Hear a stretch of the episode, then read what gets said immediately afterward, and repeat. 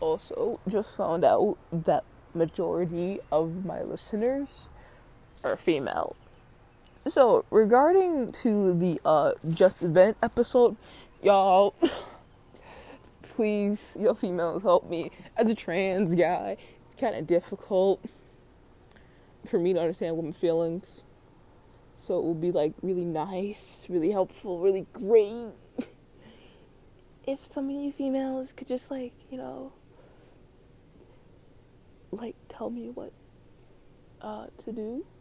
If you need my information, my Snapchat is Luciusboro one capital L no spaces, obviously. And that's pretty much it.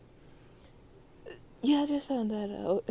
And like yeah. Also majority motherfuckers use Spotify. Y'all got Spotify premium or something? Fucking rich ass motherfuckers.